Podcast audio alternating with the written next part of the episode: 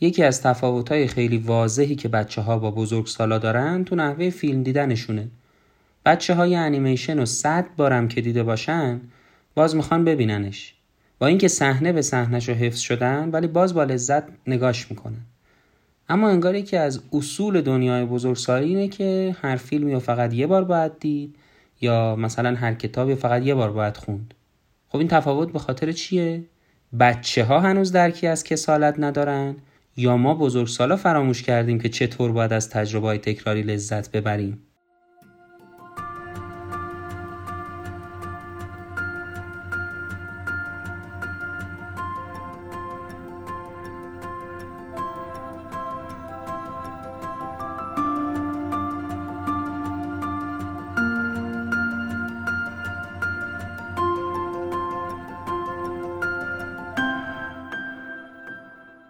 سلام. شما به اپیزود چهاردهم پادکست رادیو تاک گوش می‌کنید که در هفدهم بهمن ماه 1398 منتشر میشه. رادیو تاک پادکستیه که توی اون من محمد امین زرابی هر بار درباره هر چیزی با شما صحبت می‌کنم که به نظر می‌رسه دونستنش برای زندگی بهتر لازمه.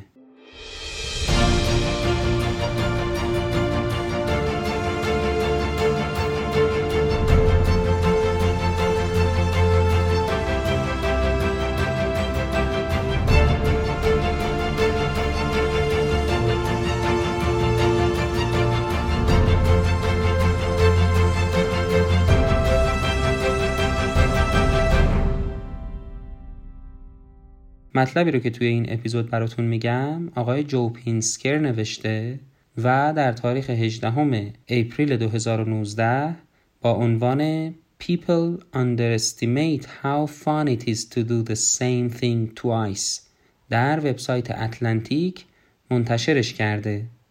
وبسایت ترجمان هم اون رو در تاریخ یکم بهمن ماه 1398 با عنوان چرا فکر می کنیم دوباره انجام دادن کارها کسل کننده است و ترجمه خانم فاطمه قهرمانی منتشرش کرده جو پینسکر روزنامه نگاری هست ساکن واشنگتن که درباره خانواده، آموزش و فرزند پروری می نویسه.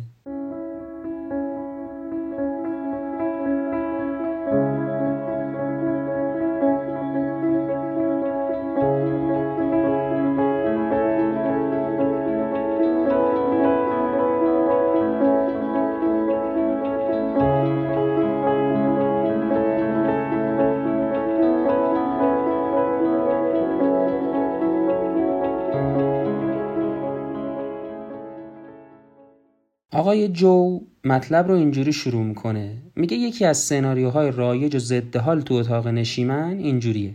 یه زن و شوهر می‌خوان تصمیم بگیرن که چه فیلمی ببینن. یه گزینه وجود داره که تقریبا یکی از اونا براش هیجان زده است ولی اون یکی قبلا دیدتش. به همین خاطر این گزینه منتفیه.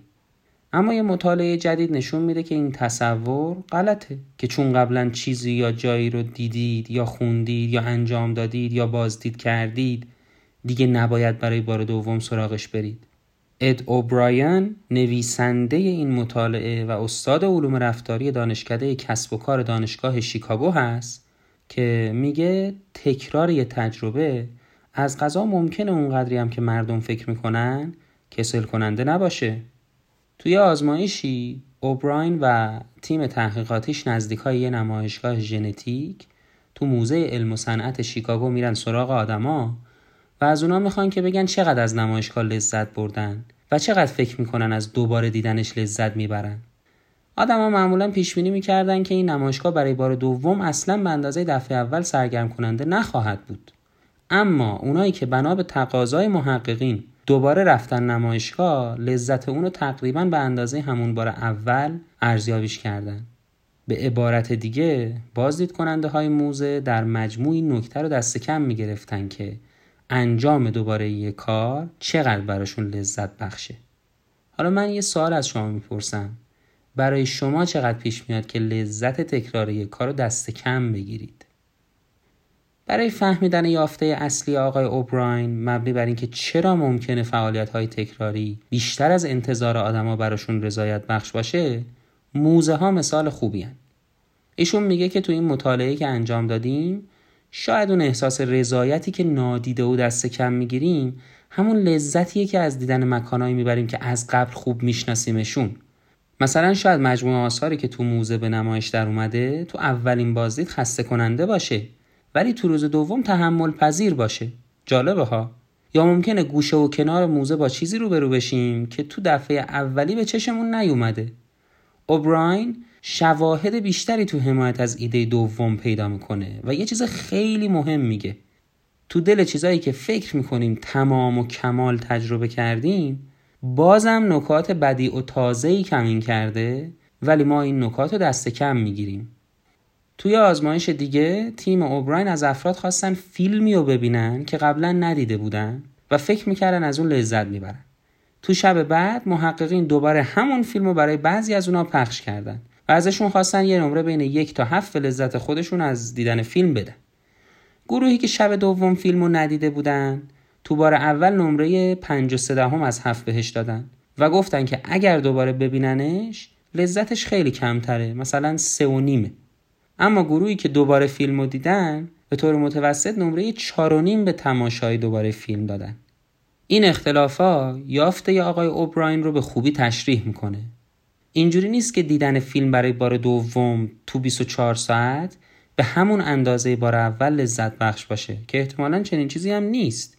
اما به نظر می‌رسه خوشایندتر از اون چیزی باشه که پیش بینی می‌کنیم به طور کلی تحقیقات روانشناسی و اقتصاد رفتاری نشون داده که وقتی افراد درباره چیزایی تصمیم می‌گیرن که فکر می‌کنن خودشون از اونا لذت می‌برن اغلب به یه تجربیات جدید و ناآشنا مثل کتاب جدید، فیلم جدید یا مسافرت به جایی که قبلا نرفتن اولویت میدن. البته تو این تصمیمشون اشتباه نمی‌کنن ها. باز یه چیز خیلی مهمی که آقای جو پینسکر نویسنده این اپیزود میگه اینه که آدما هر قد بیشتر به چیزی عادت کنن کمتر ازش لذت می‌برن.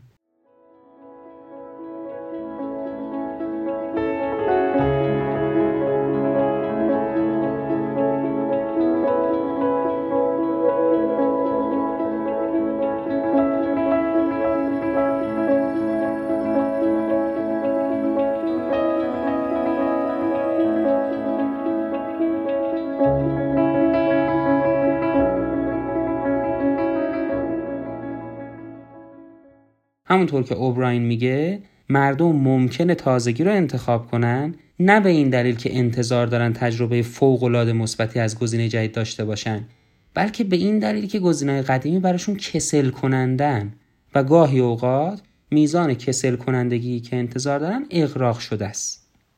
این که ما بدونیم انتظاراتمون گاهی دور از واقعیته می‌تونه به تصمیم گیریمون درباره چگونگی گذراندن اوقات فراغتمون کمک کنه.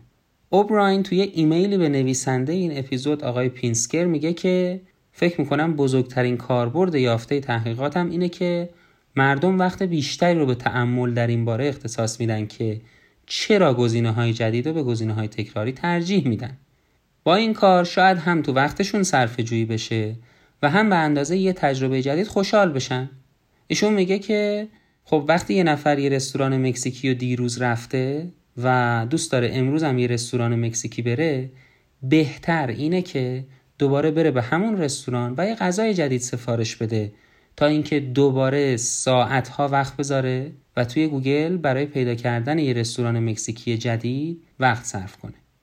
اوبراین گفته که بعد از انجام این تحقیق خودش هم روی کردش نسبت به بعضی از تصمیمات روزمرهش متفاوت شده.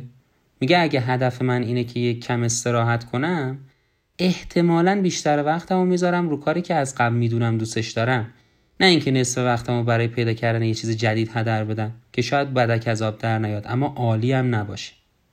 بعضی از انواع تجربه ها گزینه های بهتری برای این طرز فکر. باز خود اوبراین میگه که مثلا شما هرچی بشین لبه جوب آب آب تازه ای توش جاری نمیشه. به عنوان مثال یکی از عوامل تصمیم گیری می‌تونه پیچیدگی اون تصمیم باشه. یعنی چی؟ یعنی مواردی که اونقدر اطلاعات توشون وجود داره که تو گذر اول نمیشه همشو دریافت کرد. منظورش اینه که مثلا جوب آب که چیز تازه‌ای توش جریان پیدا نمی‌کنه همیشه آبه. همیشه هم یه شکله یه رنگه.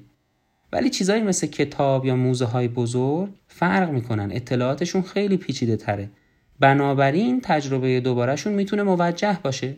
مثلا اگه پیرنگ یه داستانی توی رمان یه پیچش مهمی پیدا بکنه شاید لذت بخش باشه که موقع خوندن دوبارش ما به سرنخهای منتهی به اون پیچش توجه کنیم. یادم به حرف آقای رولف دوبلی تو کتاب هنر شفاف اندیشیدن افتاد که میگه از یه سنی به بعد کتابایی که آدما می‌خونن محدود میشه به یه ژانر خاص مثلا روانشناسی یا فقط رمان یا فقط تاریخی و از این قبیل. ولی بهتره که همونها رو چند بار بخونن. این تاثیرش از تعداد بیشتری کتاب خوندن بیشتره.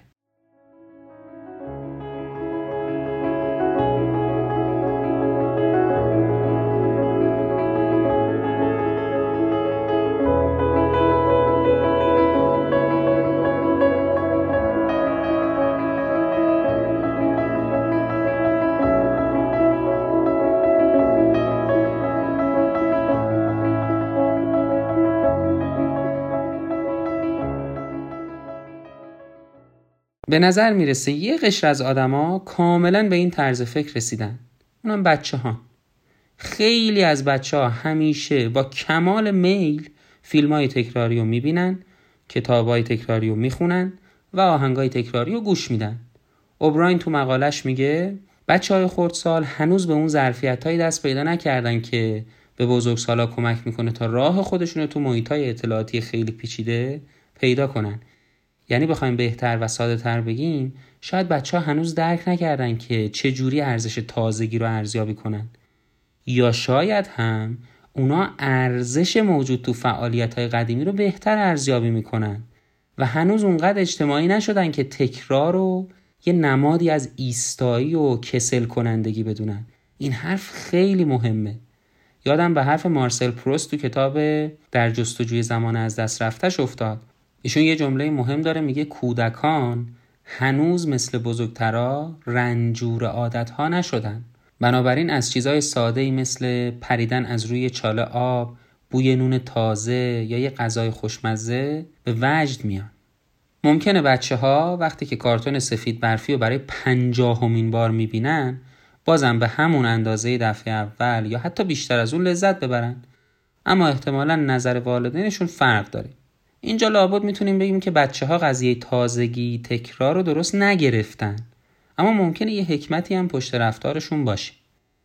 فضای فرهنگی فعلی مقاومت در برابر کشش یه رمان رو سختتر می‌کنه. برنامه های تلویزیونی دارن با کیفیت و با سرعت خیلی زیاد تولید میشن. جوری که منطقا نمیشه همشونو دید. و تازه این فقط یه نوع سرگرمیه. فیلم، کتاب و سایر اشکال سرگرمی هم جای خودشونو دارن. گوگل پیدا کردن یه فهرست از بهترین موارد و تقریبا تو هر زمینه ای آسونش کرده و رسانه های اجتماعی هم دائما کارهای خیلی جذابی رو دارن به ما نشون میدن که دوستامون انجام دادن و ما هنوز امتحان نکردیم. این وضعیت می‌تونه حساب خورد کن باشه. به خاطر همین به گفته اوبراین ذهنیتی که فقط یک بار و بس رو تجویز می‌کنه ممکنه نشونه یه نوع انتباق خوشایند باشه برای کاهش بار و فشار شناختی. یعنی چیزی که به افراد کمک می‌کنه تا حرکت به سمت گزینه بعدی رو توجیهش کنن. اما نکته اینجاست. وقتی که تصمیم می‌گیرید سراغ گزینه بعدی برید ممکنه اون چیزی که در مقابلتون قرار داره دست کم گرفته باشی